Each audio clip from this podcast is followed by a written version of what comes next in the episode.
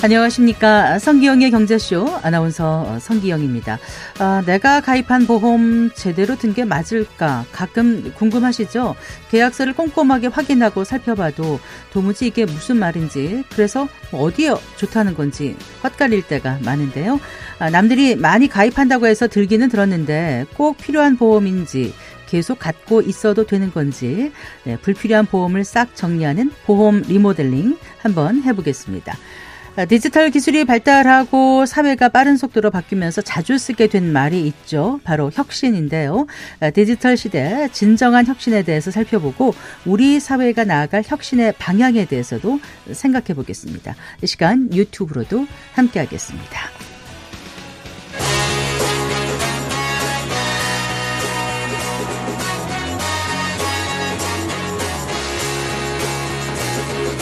경제 시야를 넓혀드립니다. 투자의 지름길을 안내합니다. 돈 되는 정보를 발견하는 시간, KBS 1라디오 경제쇼.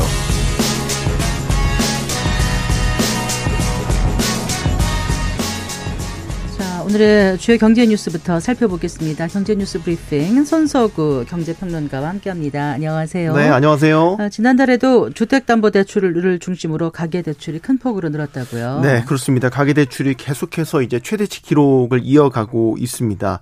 한국은행이 2024년 1월 중 금융시장 동향을 발표했는데요. 이 자료를 보면 1월 말 기준, 그러니까 지난달 말 기준이죠. 예금은행의 가계대출 잔액이 1,098조 4천억 원이 집계됐습니다. 네. 전월보다 3조 4천억 원 더 증가를 한 것이고요. 그 전월 증가폭만 보면 3조 1천억 원이었으니까 네. 3천억 원이 더 늘어난 겁니다. 네. 그래서 이제 은행권 가계대출의 추이를 한번 보면 지난해 4월에 이제 증가세로 반등한 뒤에 계속해서 10개월 연속 증가 추세가 이어지고 있습니다. 어디에서 많이 늘었나 보니까 역시 주택담보대출이었습니다. 네. 전세자금대출을 포함한 주택담보대출은 4조 9천억 원이 더 증가를 해서요. 1월 기준으로 봤었을 때는 두 번째로 큰 증가폭을 기록했습니다. 네. 가계대출 증가세가 꺾이지 않고 있는데 이유가 뭘까요? 일단은 주담대만 놓고 본다면 그 전월 증가폭이 5조 1천억 원이었어요. 그래서 소폭 줄기는 했죠. 하지만 여전히 신규 대출 수요가 많다라는 것으로 볼 수 있겠고요. 최근에 이제 은행채 금리 같은 시장 금리가 좀 떨어지자 이게 주담대 금리 인하로 이어졌고, 이에 따라서 이런 신규 주담대 수요도 늘어난 것으로 분석이 되고 있습니다. 최근에 이제 많은 분들이 이용하는 게 이 대환대출 플랫폼도 있고요. 또 최근에 정책자금으로 신생아 특례대출도 상당히 많은 분들이 이용을 하고 계시는데 네네. 정책대출 영향이 있지 않을까 생각하실 수 있는데 이 영향은 좀 제한적으로 보입니다. 왜냐하면 대부분이 아직까지는 갈아타기, 대환 수요가 대부분이기 때문에 전체 대출 총액에는 큰 영향은 없는 것으로 현재 분석이 되고 있습니다. 자, 그러면 가계대출 증가세가 언제까지 이어질까라는 걸 보면 지금 주담대를 중심으로 가계대출이 이제 계속해서 늘고 있지 않습니까? 네. 그래서 사실 주담대는 이제 주택을 보통은 이제 매수를 하거나 할 때 많이 받는 대출이기 때문에 주택 거래량을 좀 봐야 돼요. 근데 이제 최근 집계된 1월 주택 거래량이 전월 수준보다 더 많아진 것으로 확인이 됐습니다. 보통 주택 거래량이 이제 한 2, 3개월 정도 시차를 두고, 즉 잔금을 치르게 되는 네. 그 시차를 두고 주택담보대출 증가로 이어질 가능성이 있기 때문에 아마도 증가세가 당분간 이어질 것으로 봐야 될 것 같습니다. 네, 그래요. 부동산 얘기 좀 해볼까요? 3월 봄 이사철 앞두고 있는데 지금 전세가율이 조금씩 오르고 있는 모양새라면서요? 네, 그렇습니다. 슬금슬금 오르고 있습니다. 이게 전세가율이란 게 이제 주택 가격 대비 전세 가격 비율을 나타내는 것 아니겠습니까? 네. 그래서 한국 부동산원 자료에 따르면요, 지난해 12월 기준으로 전국 아파트 평균 전세가율을 집계를 해보니까 66.8%였습니다. 네. 이게 작년 2월 그때 66.9%를 기록했었는데 그때 이후, 즉 10개월 만에 최고치를 기록했다. 이렇게 보면 되겠습니다. 네. 전국 아파트 중위 전세가율, 그러니까 평균 전세가율이 아니고 중위 전세가율을 보면 역시 66.9%로 작년 2월 이후 가장 높았고요. 네. 서울 지역만 좀 떼놓고 보겠습니다. 서울 아파트 평균 전세가율이 53.7%를 기록을 했습니다. 역시 이것도 지난해 1월 이후, 즉 11개월 만에 가장 높은 수준이었고요. 네. 추세를 보면 지난해 8월부터 계속해서 5개월째 올라가는 이런 흐름을 나타내고 있습니다. 이게 집값에 따라 역시 전세가율이 다를 수밖에 없겠죠. 그래서 집값이 좀 상대적으로 비싼 지역은 전세가율이 좀 낮습니다. 네. 그래서 서울 지역만 놓고 보면 강남 3구는 상대적으로 좀 낮죠, 전세가율이. 그래서 강남 3구는 오르긴 했지만 여전히 40%대를 유지를 하고 있다. 이렇게 보시면 되고, 서울 지역에서는 종로구가 62.1%를 기록해서 전세가율 기준으로는 가장 높았고요. 중랑구, 구로구, 중구 순이었습니다. 이 지역들은 전부 다 전세가율은 60%를 넘는 지역이었습니다. 네. 그러면 전세가율이 왜 이렇게 오를까를 짚어보면 일단 전세값은 계속 오르는데 매매 가격은 떨어지거나 둔화되고 있는 이런 흐름이 계속 이어지고 있기 때문입니다. 그래서 통계를 통해서 이런 흐름들은 확인되는데 일단 부동산원 주간 통계 최근 수치를 보면요. 1월 셋째 주 기준으로 보면 전국 아파트 매매 가격은 0.05% 떨어졌습니다. 네. 반면에 전세 가격은 0.03% 올랐습니다. 그러니까 매매 가격이 떨어지는 반면에 전세 가격은 오르니까 전세가율은 계속해서 올라가는 그런 구조로 가고 있는 것이고요. 주택 가격이 아무래도 지금 바닥이 아니다라는 인식도 강하고 추가적으로 더 떨어질 수 있다는 인식 속에서 관망세가 좀 짙지 않습니까? 그렇기 때문에 이런 가운데 그러면 주거 수요가 아무래도 전월세로 몰리는 경향이 있고 네. 특히 이제 전세 같은 경우는 전세 사기 여파도 있기 때문에 아파트 쪽으로 좀 수요가 더 몰리는 경향이 있어서 네, 이런 아파트의 전세가율이 이렇게 좀 눈에 띄게 올라간다. 이렇게 보실 수 있겠습니다. 근데 전세가율이 이렇게 올라가면 전세를 끼고 주택을 이제 사는 네. 이른바 갭 투자가 다시 늘어나는 건 아닌가 이런 네. 질문도 가능하겠죠. 맞습니다. 전세가율이 계속 올라가서 이제 매매 가격이 근접하게 되면 주택을 매수하는 데 있어서는 이제 자기 자본이 상대적으로 좀 부담이 적기 때문에 그러면 또 갭 투자 수요가 늘어날 수 있지 않을까? 객관적인 조건은 지금 맞춰져 가고 있는 것이죠. 전세값 상승세도 당분간 이어질 전망이기 때문에 갭 투자 수요가 늘어날 수 있다는 의견도 분명히 있고요. 또 하나 지금 금리가 떨어지고 있진 않지만 추세적으로 봤었을 때 인하돼가는 방향으로 가고 있기 때문에 이런 현상들과 맞물리면 갭 투자 수요가 일시적으로 확 늘어날 수 있다. 이런 의견도 분명히 있습니다. 그래도 여전히 금리가 높아서요. 네, 그렇죠. 네.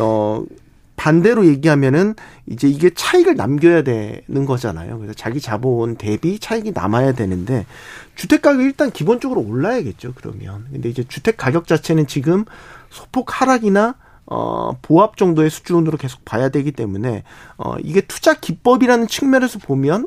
수익을 남기기가 쉽진 않은 시기다. 그리고 말씀하신 것처럼 금리가 여전히 높은 고금리 상태이기 때문에 역시 자기 자본 부담이 적더라도 금리가 높으면 역시 전체적인 비용 부담이 커지기 때문에 갭 투자가 확 늘어날 여지는 크지 않다. 이렇게 보는 시각도 있습니다. 네. 자, 그리고 그 국내에서 OTT 사용자 수가 2천만 명을 넘어섰다고요? 네. 2천만 명. 정말로 많이 늘어난 숫자죠. 저도 네. 이 통계 보고 깜짝 놀랐어요. 앱 리테일 분석 서비스 YG앱 리테일 굿즈에 따르면요. 네. 지난달 주요 OTT 애플리케이션 순사용자입니다.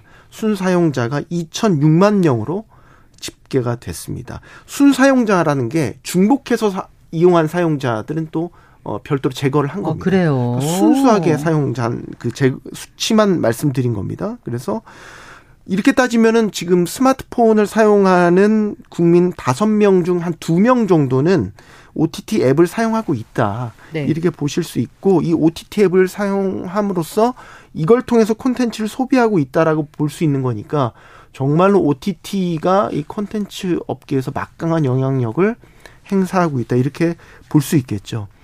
또 이 어떤 OTT가 그러면 두드러지게 좀 많은 사용자들이 이용하고 있었냐? 역시 넷플릭스가 사용자 측면, 점유율 측면에서 압도적이었습니다. 네. 그래서 지난달에 가장 많은 사용자 수를 달성한 OTT, 넷플릭스가 1237만 명. 그래서 점유율 기준으로 보면 39%를 기록해서 압도적으로 1위를 차지하고 있었고요. 2위는 쿠팡 플레이 25.4%, 805만 명이었고요. 티빙이 17.4%, 551만 명, 뭐 웨이브 9.5%, 301만 명 순이었습니다. 그러면 총 사용 시간은 어땠냐? 총 사용 시간 점유율을 보면은 넷플릭스가 더 압도적입니다.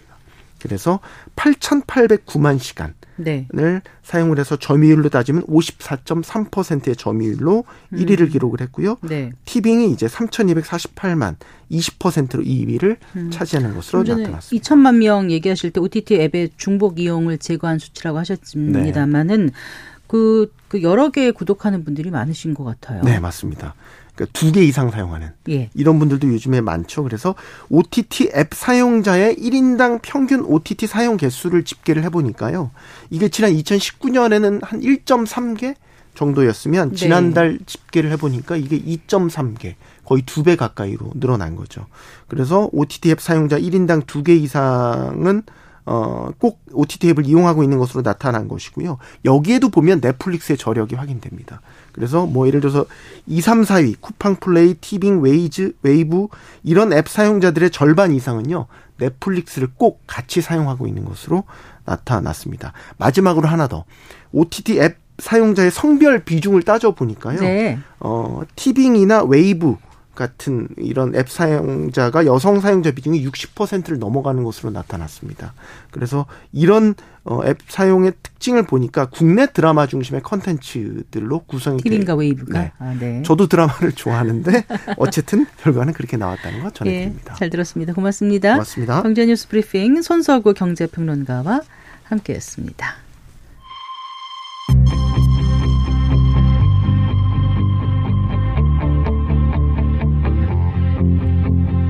경제 전문가의 원포인트 레슨. 꼭 알아야 할 정보와 이슈를 알기 쉽게 풀어드립니다. 대한민국 경제 고수와 함께 투자의 맥을 짚는 KBS 1라디오 경제쇼. 진행의 성기영 아나운서입니다.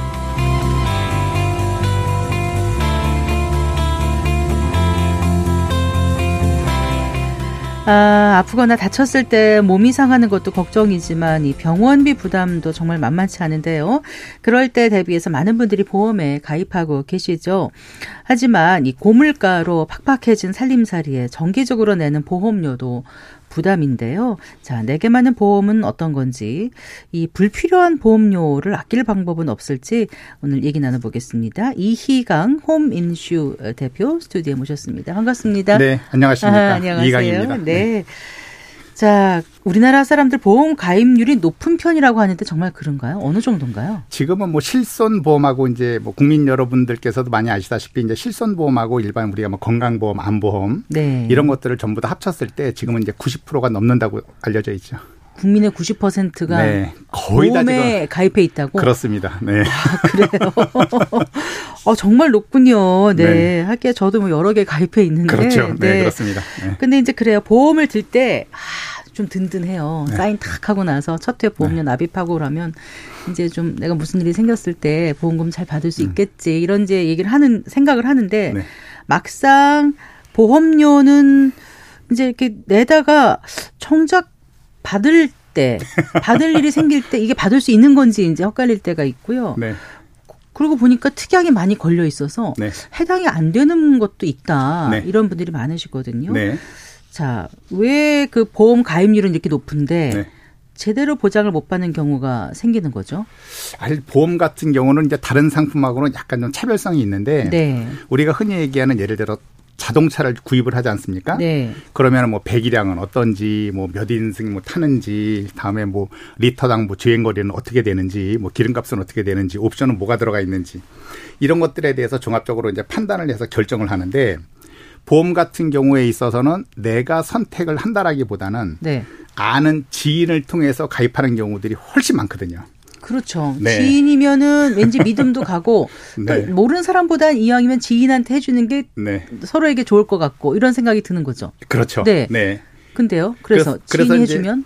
지인을 통해서 이제 가입을 하다 보니까 정작 자기한테 꼭 필요한 보험이 뭔지는 일단 떠나서 네. 아는 사람을 통해서 가입을 해주는 개념이거든요.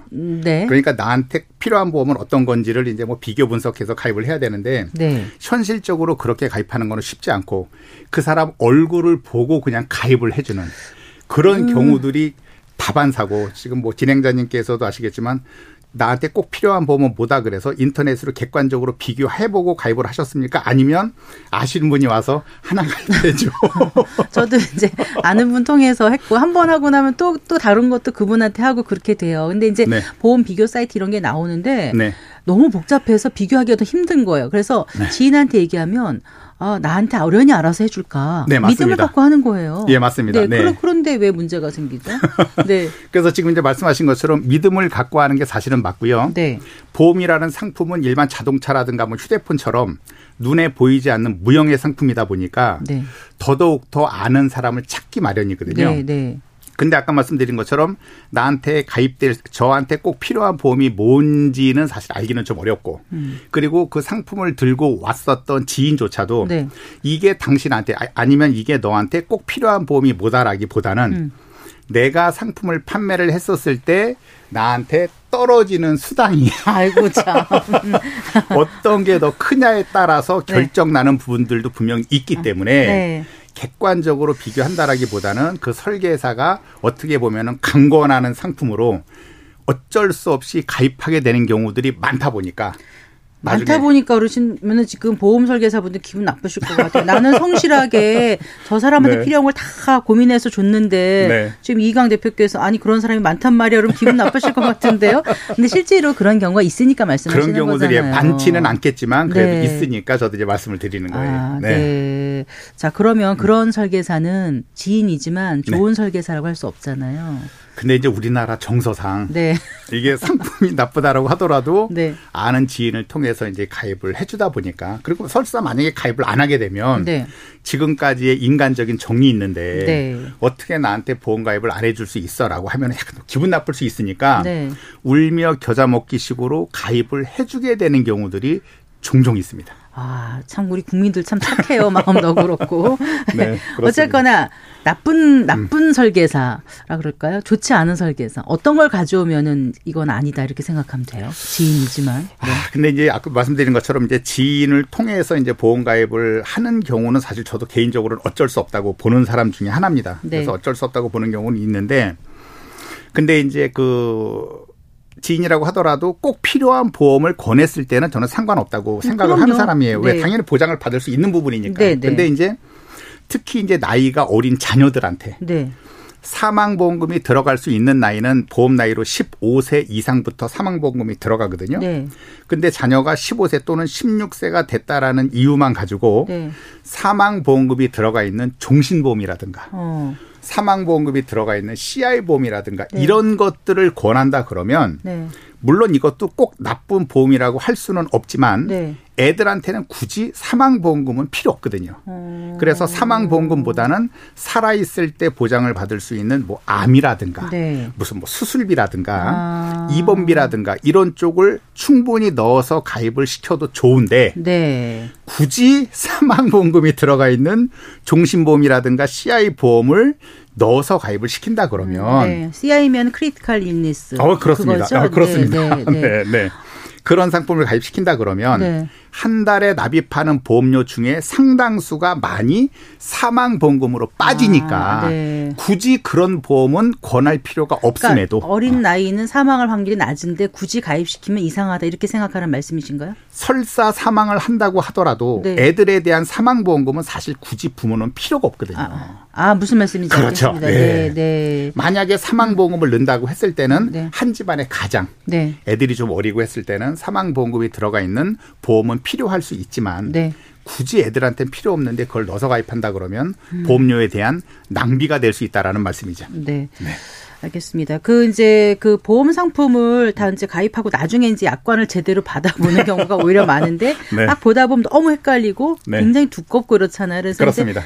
첫 페이지, 두 페이지에 나오는 얼마 내면 얼마 나온 거 이 정도만 보고 이제 끝내는 경우가 많아요. 네, 그렇죠. 네. 예. 근데 내가 가입한 보험이 여러 개인데 잘 모르겠고 증권도 잃어버렸고 전화하기도 귀찮다. 그럼 어디를 알아보면 돼요?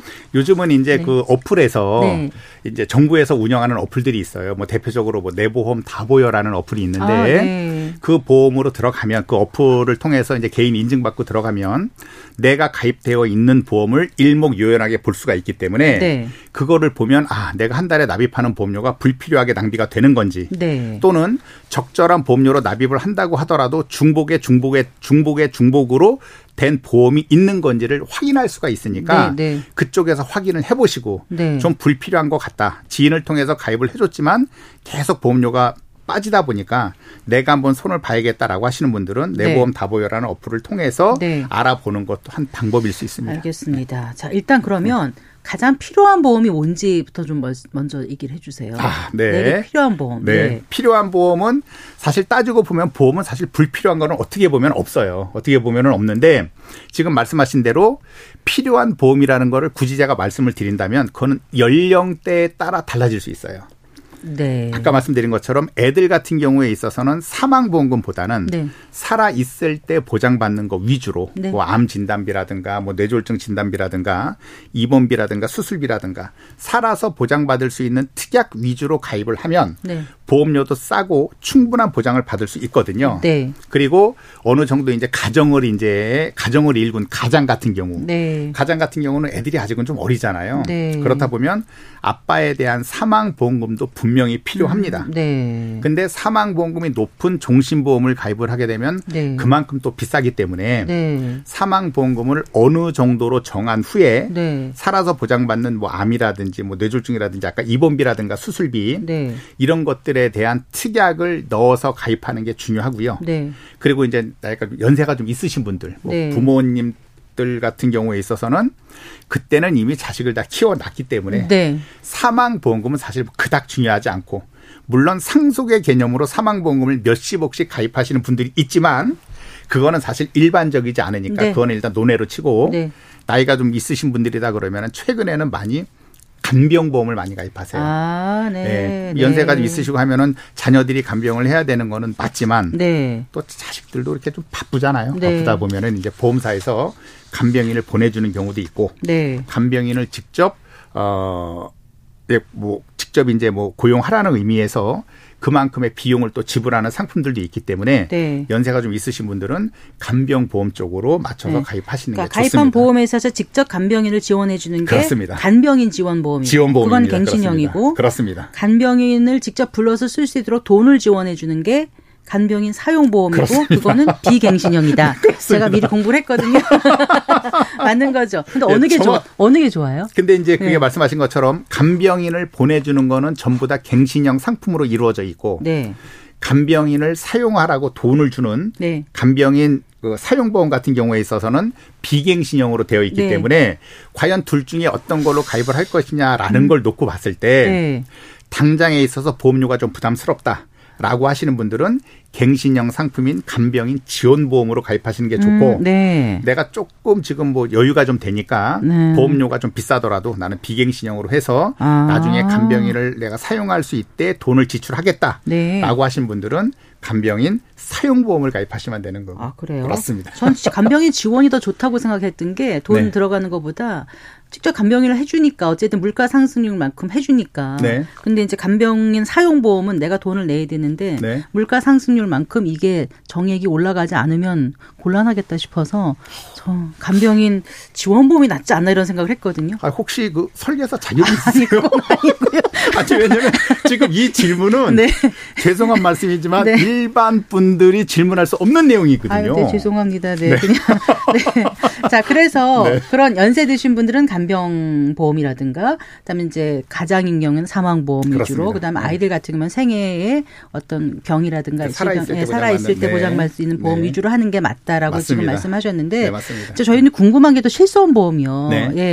이거 많이들 가입한다고 하지 않습니까? 근데 이제 1세대부터 4세대까지 있고 한데 뭔지 모르겠어요, 솔직히. 얘기해 주세요. 일단 그 1세대부터 4세대까지 세부적으로 말씀을 드린다면 몇 시간 가지고도 사실 부족한데 간단히 말씀을 드리자면 네. 결론적으로 그거예요. 1세대, 2세대, 3세대, 4세대까지 변천이 된 이유는 뭐냐면 네. 실손보험을 가입을 해놓고 네. 병원에서 의료 쇼핑하셨던 분들이 너무 많은 거예요. 그렇다면서요. 네. 시간 있으신 분들. 네. 너무 많은 거예요. 그렇다 네. 보니까 1세대 실손보험 같은 경우에 있어서는 내가 병원에 간다고 하더라도 네. 그 실손보험에서 정해져 있는 금액 이상을 사용하지 않으면 네. 얼마든지 다닐 수 있었어요. 예, 예. 쉽게 말씀드리면 네. 얼마든지 다니면서도 계약자가 납입하는 돈은 네. 없거나 한 5천 원만 내면 끝나는 네. 그런 것들이 1세대 실손보험이었거든요. 네. 그러니까 1세대 실손보험을 가입하신 분들 중에 대표적으로 도수 치료를 받는 분들이 그렇게 많으세요. 10몇만 원짜리 이런 네. 거를. 한도가 이제 10만 원이다 보니까 네. 10만 원 한도에서 도수 치료를 받으니까 심지어 1년에 몇 천만 원씩 받는 분들도 있었어요. 아, 그렇구나. 네. 네. 통원 치료를 하게 되면 10만 원이지만 입원해서 치료를 받으면 3천만 원 한도로 보장이 되니까 네. 네. 그렇게 해서 그게 이제 1세대 실손보험은 그렇다 보니까 너무나 많은 사람들이 이제 보험금을 많이 받아낸 거 아닙니까? 그래서 이제 그걸 막기 위해서 환자 본인 부담금 늘리고 그렇습니다. 네, 결국은 이제 횟수를 제한하고 그렇습니다. 금액도 제한하고 그렇습니다. 이렇게 계속 단계를 밟아온 게 지금 4세대잖아요. 그렇습니다. 근데 4세대 같은 경우는 지금 새로 가입하는 분들은 4세대밖에 안 되는 거죠? 맞습니다. 네. 아, 그럼 기존에 1, 2, 3세대 가입한 분들은 4세대로 바꾸는 게 좋은 거예요? 아니면 그대로 있는 게 좋은 거예요? 처음에는 4세대로 바꾸라라고 제가 말씀을 드렸을 때 네. 잘 바꾸지 않았었던 분들이 아까 말씀드린 것처럼 내가 병원 치료를 받아도 내 네. 자기 부담금이 없거나 있어봤자 얼마 안 되기 때문에 네네. 예전 실비를 유지하는 게 좋다라는 의견이 지배적이었었는데 네. 그렇게 해서 유지하다 보니까 단점이 뭐냐. 보험료가 너무 많이 올라갑니다. 그래서 처음에 가입했을 때 실손보험이 예를 들어서 월보험료가 10만 원이었다. 한 네. 15년 전에 10만 원이었다라고 했을 때 지금은 만 원이라고 했을 때 지금은 그게 4, 5만 원으로 올라갔고 아, 네. 연세가 좀 있으신 분들 60이 넘어서 거의 한 70세에 다가서신 분들은 보험료만 실손 보험료만 15만 원에서 20만 원씩 나와요. 네, 네. 그래서 지금은 어쩔 수 없이 4세대로 바꾸시는 분들이 있는데 네. 1세대 가입하신 분들 중에서도 그렇게 나이가 많이 안 되신 분들 네. 그런 분들은 가지고 계셔도 무방한데 네. 실제적으로 시간이 지나면 지날수록 보험료가 올라가기 때문에 결국에는 네. 4세대든 5세대든 바꾸게 될 겁니다. 네. 근데 네. 아까 그 보험 쇼핑하는 그런 사람들 막기 네. 위해서 이번에 네. 4세대 실손보험의 그 비급여 특약 네. 보험료 차등제 7월부터 시행한다고 오늘 뉴스가 나왔던데요. 네. 네. 그거는 기존부터 이제 만들어졌었던 상품인데 쉽게 말씀드리면은 그것도 이제 자기 부담금을 높이는 것도 있지만 네. 예전에 실손은 아무리 사용한다고 하더라도 보험료 할증이 안 됐었어요. 네, 네. 할증이 안 됐는데 지금의 실비 같은 경우는 이제 할증 제도까지 둬서 네. 비급여를 도수치료 같은 경우는 100% 다 비급여거든요. 네. 그래서 비급여를 100만 원까지 만약에 사용을 했다. 그러면 할증 없이 그냥 그대로 인정을 해 주는데 네. 100만 원이 넘어서면서부터는 네. 최대 보험료가 3배까지 할증이 되는. 네. 그래서 의료 쇼핑을 최대한 막아보자라는 개념으로 이제 4세대 실손보험까지 나온 거죠. 자동차 보험 할증하고 비슷한 개념인 거죠. 똑같습니다. 네, 알겠습니다. 네. 자, 그러면 실손보험하고 종합건강보험하고 네. 어느 게 더 나을까요? 종합건강보험을 권하는 설계사분들이 꽤 계신다고 들어서요. 아, 그건 어디서 들으셨죠? 뉴스통에서 봅니다. 아, 그렇습니까? 네, 그렇습니까? 네. 실손보험은 설계사한테 떨어지는 수당이 없어요. 아, 없어야 예? 거의 없다고 생각하시면 돼요. 그럼 종합건강보험은? 설계사한테 떨어지는 수당은 다 종합건강보험에서 떨어집니다. 그러니까. 돌아오는 이익, 수당. 떨어진다니까 업계에 사용하는 표현을 하셔가지고. 아, 네. 그렇군요. 네, 그럼 그런 거 얼마 정도 수당이 오는 거 이런 걸 다 떠나서 네. 그 보험을 가입한 사람 입장에서는 네. 실손보험이 더 유리하다는 말씀이신 건가요? 실손보험은 기본적으로 의무적으로 가입을 해야 된다라고 생각을 하셔야 되고 네, 네. 종합보험은 치료비를 보장해 주는 실손보험 외에 네. 뭐 암에 걸렸을 때, 뭐 수술했을 때, 입원했을 때 추가적으로 보너스로 지급이 된다라고 생각을 하시면 되는 거예요. 만약에 암에 걸렸는데 암보험에 가입을 안 하셨다. 그러면은 암도 질병이지 않습니까? 네. 그러면은 입원을 하든 수술을 하든 병원에서 들어간 치료비는 어차피 실손보험에서 해줍니다. 그리고 암보험에 네. 진단비를 3천만 원 넣었으면 3천만 원을 보너스로 주는 개념인데 많은 분들이 어떻게 오해를 하고 계시냐면 암보험에 가입을 하지 않으면 암에 대한 거는 아무것도 못 받는다고 생각하시거든요. 근데 실손보험만 가입이 되어 있어도 네. 암도 질병이고 사고 같은 경우는 재해로 보는 거니까 네, 네. 사고든 질병이든 상관없이 병원에서 쓴 치료비는 어차피 실손보험에서 해주는 거예요. 네. 근데 많은 분들이 암보험에 가입 안 했으니까 난 못 받는구나라고 생각하시는 게 설계사들이 얘기를 할 때 실손은 등한시하는 게 있어요. 그래서 누구나 이렇게 생각, 실손은 꼭 들고 암은 들어야 된다 이렇게 알았는데 네. 반드시 그런 건 아닌데 고액 암 치료라든가 재발암이라든가 여러 가지 암을 걱정하는 분들은 암보험을 추가로 드는 것도 나쁘지 않죠. 그렇습니다. 여유가 네. 되는 한도에서는 가입을 해도 되는데 네. 여유가 되지 않는 분들한테 암 진단비를 뭐 5천만 원을 넣어라 1억을 넣어라 해서 보험료를 높게끔 받는 거에 대해서는 저는 개인적으로 그거는 반대하는 사람입니다. 네. 아, 시간이 많이 좀 여쭤보고 싶은데 일단 꼭 필요한 거는 실손은 네. 들어야 된다 이 그렇습니다. 말씀이신 거죠. 네, 그렇습니다. 네. 근데 보험 가입할 때 그 고지 의무 네. 이거 좀 등한시하는 분들이 계신데 이것 때문에 낭패 겪는 일들도 있겠죠. 고지 의무 성실히 안 해서. 대부분 민원이 발생하는 거는 바로 고지 의무 때문에 그렇습니다. 네네. 고지 의무를 정확하게 하지 않으면 보험료 납입을 20년 동안 꾸준히 해서 끝났다고 하더라도 네. 나중에 암에 걸리지 않습니까? 네. 진단비가 10원도 안 나옵니다. 네. 왜? 병력에 따라서 보험사가 인수할지 안 할지 네. 보험료를 할증시킬지 어떻게 할지는 보험사가 결정하는 부분인데 네. 고지 의무를 등한시해서 고지 의무를 하지 않고 정상적인 일반인처럼 가입을 했다 그러면 네. 이 사람은 나중에 발병할 가능성이 높은 사람 아니겠습니까? 네. 병원에 가서 무슨 뭐 치료도 받고 뭐 용종 검사도 하고 했었는데 네. 그래서 나중에 뭐 대장암에 걸렸다. 그래서 청구했는데 가입하는 시점 이전에 네. 용종 제거를 했다든가 아니면 뭐 조직 검사를 했다든가 이런 기록이 있는데 철저히 숨기고 가입을 했다라고 하면은 보험사에서는 보험금을 지급할 의무가 없는 거예요. 근데 그러니까. 보험 설계사가 혹시 묻지 않아가지고 대답 안 한 경우는요? 그런 경우들이 많습니다. 그럴 때는 자기 책임이 아니잖아요. 지금 자기 책임이라고 말씀하시는 거는 피보험자 책임을 말씀하시는 책임 건데. 아니잖아요. 안 물어봤으니까. 그렇죠. 네. 그래서 그거는 설계사 책임인 동시에 보험사가 책임을 져야 되는데 네. 보험 설계사는 고지 의무 수용권이 없어요. 그래서 설계사가 잘못했다라는 게 명백해지면 네. 그거는 민사적으로 해결해야지 보험사에서는 더 이상 책임을 지지 않습니다. 그래서 그렇구나. 이런 부분 때문에 가입하고 나서 수십 년이 지나고 난 다음에도 문제가 발생하는 경우들이 너무 많습니다. 그러니까 어지간하면 내가 뭐 아픈데 들 수 있어? 이렇게 물어보고 이런 거 괜찮아? 본인이 먼저 확인하는 게 좋겠네요. 안전하겠네요. 그게 가장 안전한데 일반 사람들이 네. 하기가 쉽지 않으니까. 그리고 좀 빼고 하는 게 나중에 보험금 받을 수 있지 않을까? 이렇게 하시는 분들도 있을 것 같은데 네. 이거 하나 여쭤볼게요. 네.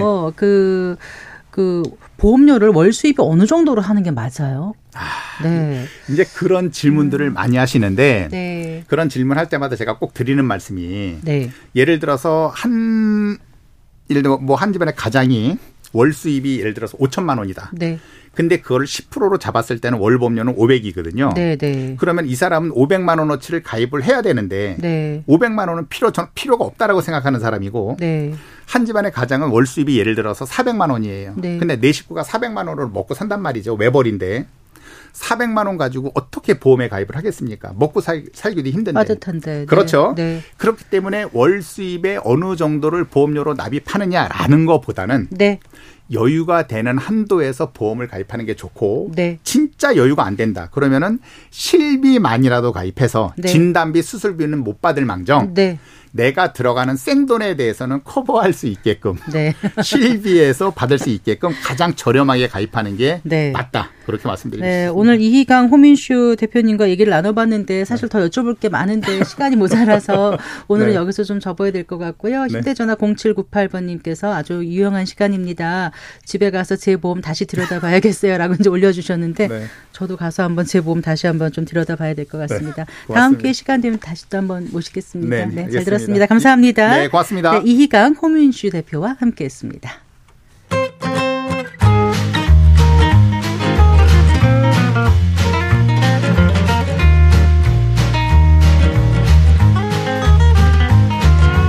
경제 맛집 투자 핫플 지금은 돈 벌기 딱 좋은 시간 KBS 1라디오 경제쇼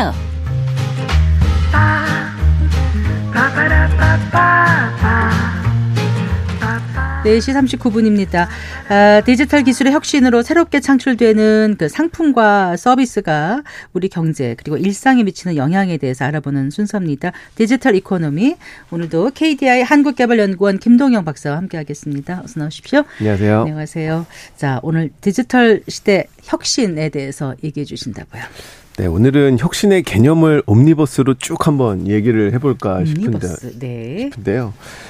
제가 옛날에는 뭐 관심이 없어서 그랬을까요? 그 요즘만큼 혁신이란 단어가 많이 들리는 시기도 없는 것 같습니다. 디지털 기술이 다양한 곳곳에서 활용되다 보니까 그런 일들도 있는 것 같은데, 정말 제가 어디 보고를 하러 가도 혁신하라 그러고, 네. 연구소를 가도 또 혁신에 관한 연구를 하라 그러고, 혁신적 사고를 해야 된다고, 혁신적 사고를 해야 된다라고 하고, 뭐 국가의 경쟁 우위를 위해서도 혁신을 해야 된다라고 하는데, 그럼 과연 혁신은 도대체 무엇인가에 대해서는 딱 떨어지고 명확하게는 잘 없는 것 같아요. 그래서 오늘은 그런 개념에 대해서 한번 쭉 이야기를 해보려고 합니다. 네. 자, 그래서 혁신의 그 특징은 일단 뭔가요? 여러 개를 얘기할 수 있을 텐데요. 가장 먼저 얘기하고 싶은 혁신의 특징은 혁신이라고 하는 건 굉장히 점진적이라는 겁니다. 사람들이 혁신이라는 단어를 들으면 뭔가 굉장히 새롭고 세상에 없던 무언가를 떠올리는 경향들이 있는 것 같습니다. 무에서 유가 창조된 것 같이 마치. 그렇죠. 네. 요즘에 이제 와우 포인트라고도 하는데요. 어떤 상품이나 서비스를 봤을 때 와우 소리가 나와야만 그게 혁신이다라고 생각하는 경향들조차 있습니다. 그런데 모든 혁신이라고 평가되는 것들을 쭉 살펴보면 대부분 점진적입니다. 어제까지 컴퓨터가 없다가 갑자기 나타날 수가 없고요. 아빠가 유인원인데 딸이 사람일 수도 없는 거죠. 네, 초창기 자동차도 이제 이전에 마차를 좀 닮았었고, 증기기관을 닮았었고, 자전거를 닮으면서 이제 오늘날의 자동차가 되어왔던 거죠. 이렇게 인접 가능한 단계로 이동하면서 발전하는 것이 일반적인데, 혁신에 대해서 다소 오해가 있는 것 같아서 가장 먼저 특징으로 이 혁신은 점진적이다라는 이야기를 드리고 싶습니다. 네. 근데 이제 혁신은 점진적인 특징을 가진다고 하셨는데, 그래도 특정 누군가가 깜짝 혁신을 이뤄냈다는 그런 얘기가 자주 들리잖아요.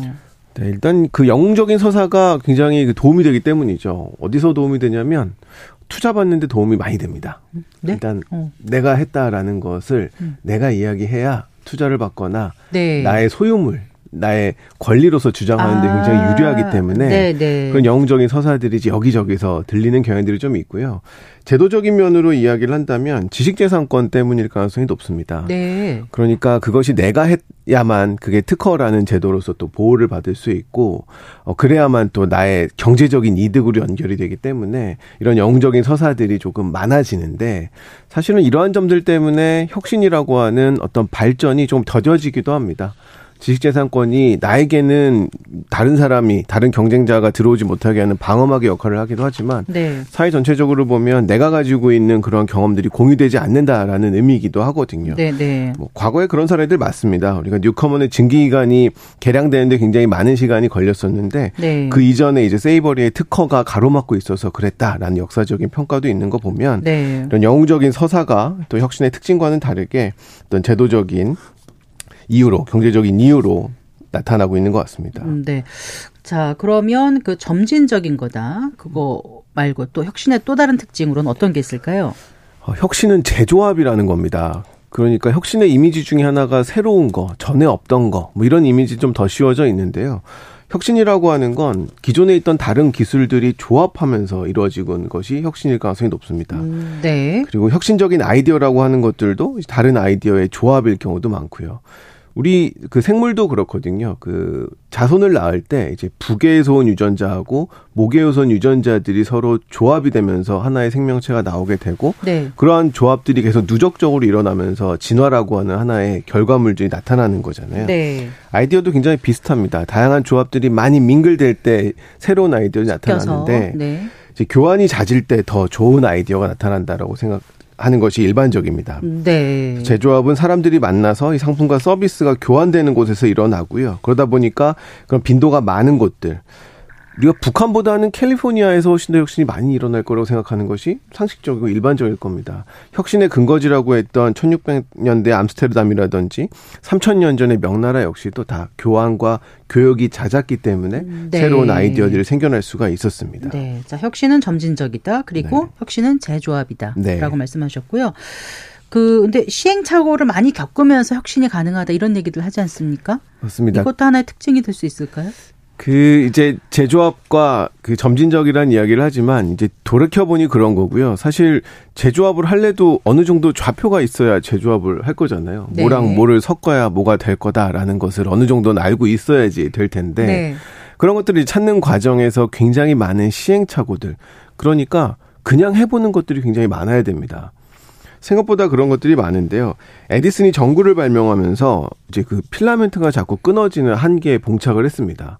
전구는 발명을 했는데 오래 못 쓰는 거였죠. 그거를 끊어지지 않는 필라멘트를 발견하기 위해서 약 6천 가지 재료를 가지고 10,000번이 넘는 실험을 합니다. 네. 그때 실험은 대단한 설계에 의해서 되는 것이 아니고요. 이것저것 다 섞어보는 겁니다. 끊어지지 않는 무언가를 발견할 때까지 네. 계속 찾아보는 거죠. 라이트 형제도 마찬가지입니다. 떨어지지 않는 비행기를 만들어 보려고 일단 그냥 뜀뛰기부터 시작을 해본 겁니다. 네. 조금씩 더 떠보고 그러다가 추락할 때는 날개 모양이 굉장히 얇아야만 추락에 유리하다라는 것들을 찾아내는 거죠. 육상 종목에서 배면뛰기라는 게 있습니다. 예. 1968년대에 이제 8년에 발견이 됐는데요. 그 역시도 그냥 막 뛰어본 겁니다. 막 뛰어보다 보니까 가장 적합한 방법을 찾아냈고 당시에는 굉장히 관중들이 놀라는 그러한 기법이었는데 지금은 너무나 익숙한 그런 기법이 된 거죠. 네, 그래요. 미국에서는 이러한 것들을 제도에 사실 반영하기도 합니다. 어떻게요? 다양한 시행착오가 이 혁신의 기반이라는 점을 이해하고 있기 때문에 파산법에 이런 것들을 반영을 하고 있는데요. 일부주는 기업가가 사업에 실패하더라도 집은 뺏어가지 못하도록 규정을 하고 있습니다. 연방파산법 7장에 의해서 주택 채무 집행 면책 제도를 택하고 있어서 네. 아주 재기할 수 있는 최소한의 기반은 집은 뺏어가지 못하도록 하는 거죠. 그리고 연구 결과에 의하면 다른 주보다 이 면책 제도를 택한 주에서 훨씬 더 많은 혁신이 등장하는 것으로 알려져 있습니다. 아, 그렇군요. 그러니까 다양한 시행착오가 결국 큰 혁신의 기반이라는 거를 생각한 그런 제도네요. 그렇죠. 네. 근데 이제 우리가 흔히 혁신에는 후한 점수를 주게 되지 않습니까? 예, 혁신하면 뭔가 새로워 보이고 대단해 보이고 긍정적으로 평가하고 싶은 생각들이 많이 듭니다. 아마라 법칙이라고 하는데요. 스탠포드 대학의 미래연구소 소장 이름을 딴 법칙입니다. 네. 사람들은 신기술에 등장했을 때 그 영향을 단기적으로는 굉장히 과대평가하고요. 장기적으로는 과소평가하더라라는 내용입니다. 그래요? 우리가 뭔가를 새롭게 딱 들었을 때 그것이 가져다주는 장밋빛 미래 같은 것들을 순간적으로 이만큼 생각하는 경향들이 있는데 네. 조금 시간이 지나면 또 굉장히 빠르게 식기도 합니다. 2000년대 초반에 인터넷이 처음 등장했을 때 90년대 말 2000년대 초반에 인터넷이 이제 세상의 모든 것을 바꿀 것처럼 굉장히 많은 논의들이 있었습니다. 그렇죠. 그러다가 버블이 꺼지고 나서 인터넷에 대한 관심이 굉장히 빠르게 식었는데 실제로 그리고 나서 10년이 지난 이후에 인터넷이 많은 것들을 바꿔놓았죠. 사람들의 관심 좀 죽은 사이에. 네. 소매업도 바뀌었고 우리가 뉴스나 음악을 소비하는 방식도 바뀌었고 그걸 인해서 비즈니스 모델들로 바뀌는 네. 엄청난 사건들이 일어났습니다. 바이오 분야도 마찬가지입니다. 이 유전체 서열에 해독되는 것이 이제 2000년대에 막 시작이 됐었는데 네. 그리고 이제 황우석 사태를 겪은 것도 우리가 아마 그 언저리일 겁니다. 개인 맞춤형 의료가 발생이 되고 암이 정복되고 이런 장밋빛 미래들이 막 점쳐졌었지만 네. 역시나 또 금방 식고 또 장기적인 추세로 넘어갔다가 오늘날 이제 다시 또 각광을 받고 있는데 네. 이제 오늘날에는 네. 꽤 많이 유전체에 대한 정보들이 해독이 되고 있는 상황들인 거죠. 네. 저는 많은 것들이 단기적으로는 과대평가되고 장기적으로는 과소평가되는 경향이 있습니다. 그러니까 그게 아마라 법칙이라고 말씀하셨는데 그럼 어느 정도 시점이 되면 사람들이 신기술의 영향을 과소평가하지도 않고 과대평가하지도 않으면서 재평가를 하는 거예요?